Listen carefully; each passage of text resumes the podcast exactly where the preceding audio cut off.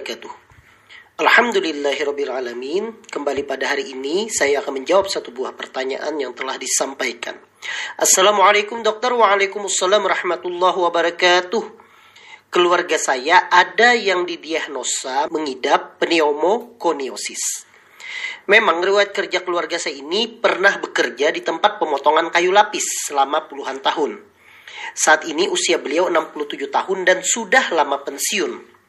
Akhir-akhir ini beliau sakit-sakitan, batuk tidak sembuh-sembuh dan sesak nafas. Yang mau saya tanyakan, satu, benarkah penyakit beliau ini adalah efek jangka panjang dari lingkungan kerja dulu? Yang kedua, bagaimana cara pengobatannya? Dan yang ketiga, dapatkah gejala batuk dan sesak tersebut disembuhkan?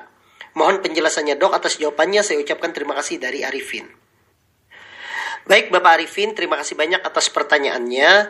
Ini adalah suatu kasus yang menarik karena memang sebenarnya eh, ini cukup jarang kita diagnosa secara langsung oleh dokter karena biasanya akan overlapping dengan penyakit-penyakit paru yang secara umum misalnya PPOK atau penyakit paru obstruktif kronik ataupun asma overlapping PPOK, kemudian bronkitis dan sebagainya.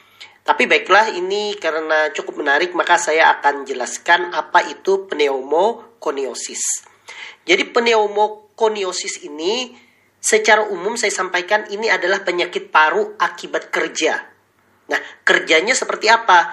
Kerjanya itu karena penyakit ini terjadi akibat penimbunan debu di dalam paru yang berlangsung terus-menerus. Debunya macam-macam. Makanya kalau seandainya kita boleh menyebutkan sebenarnya pneumokoniosis ini adalah sekumpulan penyakit. Jadi dia ada lagi nanti jenis-jenisnya berdasarkan jenis debu tersebut. Sebagai contoh misalnya yang saya ketahui, misalnya seseorang itu terkena uh, inhalasi atau isapan dari debu silika yang terus-menerus. Misalnya dia bekerja di di apa namanya di pertambangan batu, misalnya dia memecah batu, atau dia bekerja di pabrik penghalusan atau pemolesan batu atau yang bekerja di pabrik keramik sebagai pemotong yang banyak menggunakan pasir sebagai bahan dasarnya yang mana itu akan menjadikan debu maka pneumokoniosis ini jenisnya adalah silikosis karena dia adalah dari silika. Ada lagi misalnya kalau seandainya dia itu terpapar akibat debu asbes. Jadi debu asbes ini biasanya banyak di tempat orang-orang yang bekerja dalam pengolahan kayu, kayu asbes. Nah, kalau dia terpapar itu terus-menerus, maka dia itu akan menyebabkan suatu penyakit pneumokoniosis dalam jenis adalah asbetosis. E, atau ada lagi yang pernah saya dengar itu kalau seandainya dia itu bekerja di e, tempat yang banyak kapas sehingga dia itu terhirup kapas secara terus-menerus maka dia disebut dengan bisinosis. Jadi pneumokoniosis ini ini adalah suatu kerangkuman atau suatu kumpulan dari penyakit-penyakit yang saya sebutkan tadi. Ada bisa asbetosis, ada silikosis, ada bisinosis dan sebagainya. Itu disebut dengan secara umum adalah pneumokoniosis di mana dia itu adalah sekumpulan penyakit yang disebabkan oleh penimbunan debu ke dalam paru. Dan ini biasanya akan berlangsung lama. Tidak mungkin hari ini bekerja besok langsung terkena penyakit ini. Nah, Sebelum seseorang terkena penyakit itu, sebenarnya saluran pernafasan kita itu sudah punya reaksi pertahanan untuk menghalangi debu masuk ke dalam paru. Jadi kalau seandainya ukuran debu tersebut adalah 5 sampai 10 mikron, dia sebenarnya sudah akan ditahan oleh jalan nafas bagian atas. Misalnya seperti apa jalan nafas bagian atas itu? Seperti misalnya bulu hidung, kemudian mukosa atau jaringan dalam hidung, atau misalnya jaringan di teng hidung tengah itu bisa menahan itu. Nah, kalau seandainya ukurannya lebih kecil antara 3 sampai 5 mikron, dia akan masuk ke dalam pernafasan, tetapi dia akan ditahan di bagian tengah pernafasan. Karena bagian tengah pernafasan juga terdapat silia, di mana silia itu adalah suatu rambut-rambut kecil, bulu-bulu kecil fungsinya itu adalah untuk mengeluarkan zat asing. Selain itu juga banyak sekali lendir yang ada di dalam saluran pernafasan yang fungsinya adalah menangkap zat-zat asing, salah satunya adalah debu agar tidak masuk lebih dalam lagi. Nah, sayangnya debu yang lebih kecil, ukuran 1 sampai 3 mikron, ini tidak bisa ditahan sehingga dia akan masuk ke dalam parenkim paru masuk ke dalam alveolus. Kalau seandainya ini berlangsung terus-menerus, maka yang terjadi adalah gangguan pada paru tersebut akibat tertumpuknya debu-debu yang tidak kita harapkan. Apa saja gejalanya ketika seseorang sudah mulai terdapat gejala dari pneumokoniosis tersebut? Yang perlu diperhatikan bahwa ini adalah penyakit kronik, bukan penyakit akut. Jadi penyakit ini muncul ketika seseorang sudah mulai bekerja yang lama. Tidak bisa tadi bekerjanya hari ini bekerja seminggu kemudian terkena penyakit ini itu jelas bukan. Bukan karena pneumokoniosis kalau dia misalnya bekerja tujuh hari kemudian tiba-tiba dia batuk, demam, itu jelas kena infeksi, kemungkinan bisa bakteri, virus, dan sebagainya. Tapi kalau dia itu sudah bekerja, sudah lama, mungkin bisa sampai 10 tahun, 15 tahun, kemudian jarang menggunakan masker sehingga sering terisap debu, kemudian setelah itu muncul gejala, maka kemungkinan itu adalah pneumokoniosis. Apa saja gejalanya? Yang pertama, dia akan mulai merasa sering batuk kering Kemudian setelah batuk kering, maka dia akan merasa sesak nafas, kemudian badan terasa lelah, lemas, dan berat badan mulai berkurang. Hati-hati, kalau itu terjadi, maka itu kemungkinan adalah suatu pneumokoniosis. Nah, dalam tahap awal, maka ini sebenarnya kalau seandainya dilakukan terapi secepatnya, misalnya dengan fisioterapi, kemudian kerja memakai masker atau sementara dipindahkan ke kerja dengan udara yang bersih, kemudian mungkin fisioterapi, kemudian penggunaan obat-obat untuk melebarkan saluran nafas, mungkin saja dia bisa membaik. Tapi kalau sudah stadium lanjut, sudah terjadi gangguan fungsi pernafasan, maka ini akan sulit untuk diobatinya. Ini sekaligus menjawab pertanyaan yang kedua, bagaimana cara pengobatannya? Cara pengobatannya itu sebenarnya sebaiknya yang secara umum itu adalah pencegahan dulu.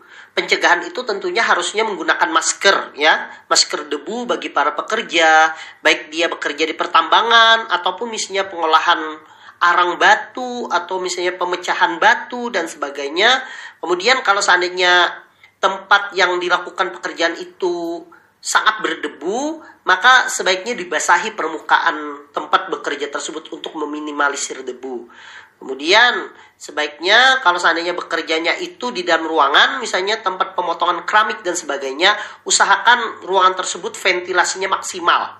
Jangan tertutup sekali karena itu akan meningkatkan risiko uh, terisapnya debu-debu tersebut. Nah, itu adalah pencegahan. Pengobatan bagaimana? Ya pengobatan tergantung kalau seandainya ternyata pemeriksaannya itu didapatkan adanya penyempitan saluran pernafasan, maka akan diberikan obat-obat untuk melebarkan saluran nafas. Kalau seandainya ternyata dari gejala yang didapatkan itu ada batuk-batuk, maka akan diberikan obat batuk. Kalau seandainya ada dahak yang sangat kental, maka diberikan pengencer dahak. Tapi ingat, ini adalah untuk kasus-kasus yang dini yang belum sampai terjadi keparahan sampai terjadi gangguan fungsi paru. Kalau itu terjadi mungkin bisa saja diobati, tapi kalau sudah terjadi gangguan fungsi paru itu e, kemungkinan terjadi kerusakan pada jaringan paru tersebut akibat debu yang menumpuk, maka akan sulit untuk pengobatannya. Maka yang dilaksanakan itu adalah menjaga supaya tidak semakin parah sesaknya seseorang tersebut. Ya, jadi sehingga saya sarankan kepada para karyawan yang bekerja, kemudian juga eh, kepada para pengusaha yang mempekerjakan karyawannya, terutama di tempat-tempat yang berdebu, sebaiknya dilakukan pemeriksaan kesehatan secara rutin. Ya, minimal 6 bulan sekali itu dilakukan pemeriksaan. Apa yang dilakukan pemeriksaan? Yang pertama adalah ronsen paru atau ronsen dada, di mana itu untuk melihat apakah ada terjadi kelainan pada parunya tersebut di mana itu dapat di kalau seandainya itu terdeteksi secara dini maka itu dapat diobati. Kemudian juga pemeriksaan fungsi paru dengan suatu pemeriksaan yang namanya adalah spirometri. Maka kalau seandainya itu dilakukan ketika ada menunjukkan gejala-gejala kelainan paru seperti misalnya bronkitis misalnya atau obstruksi. Obstruksi itu adalah penyempitan saluran nafas, maka perlu dipikirkan apakah karyawan ini perlu dipindahkan dulu ke tempat yang tidak berdebu ke tempat administrasi atau misalnya diistirahatkan dulu demi kesehatan karyawannya tersebut. Kemudian tentunya selain itu eh, para pemberi kerja, pengusaha wajib untuk memberikan eh, fasilitas keamanan untuk karyawannya. Jadi jangan sampai karyawan bekerja tetapi masker tidak disediakan ya karena tentunya ini akan menyebabkan keselamatan kerja bagi karyawan itu akan terganggu. Jadi kalau menjawab pertanyaan ketiga, dapatkah gejala batuk dan sesak nafas tersebut disembuhkan? Kalau sudah dalam tahap lanjut, tingkat keparahannya itu sudah tingkat keparahan yang menetap, tidak akan bisa disembuhkan, tetapi bisa kita kontrol. Misalnya kalau seandainya di sesak nafas kita berikan bronkodilator atau pelebar saluran nafas supaya uh, dia tidak sesak. Atau misalnya kalau saturasinya turun, misalnya diberikan terapi oksigenasi. Kalau kelelahan, misalnya beristirahat atau ada senam pernafasan. Seperti itu saja. Kalau seandainya sejak dini, mungkin masih ada harapan untuk pengobatannya tersebut. Dan perlu diingat sebenarnya pneumokoniosis ini tidak hanya ditemukan pada usia yang sudah 60 ta 67 tahun seperti keluarganya Bapak Arifin. Banyak kasus ini juga ditemukan pada kasus orang yang masih bekerja, artinya dia sudah bekerja, usianya usia bekerja sudah 10 tahun atau 15 tahun muncul gejala. Jadi kalau keluarga Bapak Arifin ini untung saja pada saat bekerja belum ada permasalahan, tetapi setelah beliau pensiun baru mulai muncul gejala sakit-sakitan tersebut.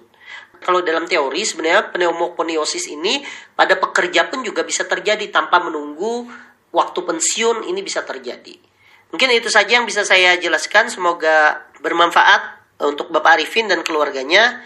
Saya doakan keluarganya Bapak Arifin itu dapat maksimal kualitas hidupnya Walaupun sekarang sudah sakit-sakitan, tetapi mudah-mudahan dengan pengobatan yang tepat dari dokter akan memberikan kualitas hidup yang lebih baik. Saya tutup, terima kasih. Semoga kita semua diberikan kesehatan oleh Allah Subhanahu wa taala. Wassalamualaikum warahmatullahi wabarakatuh.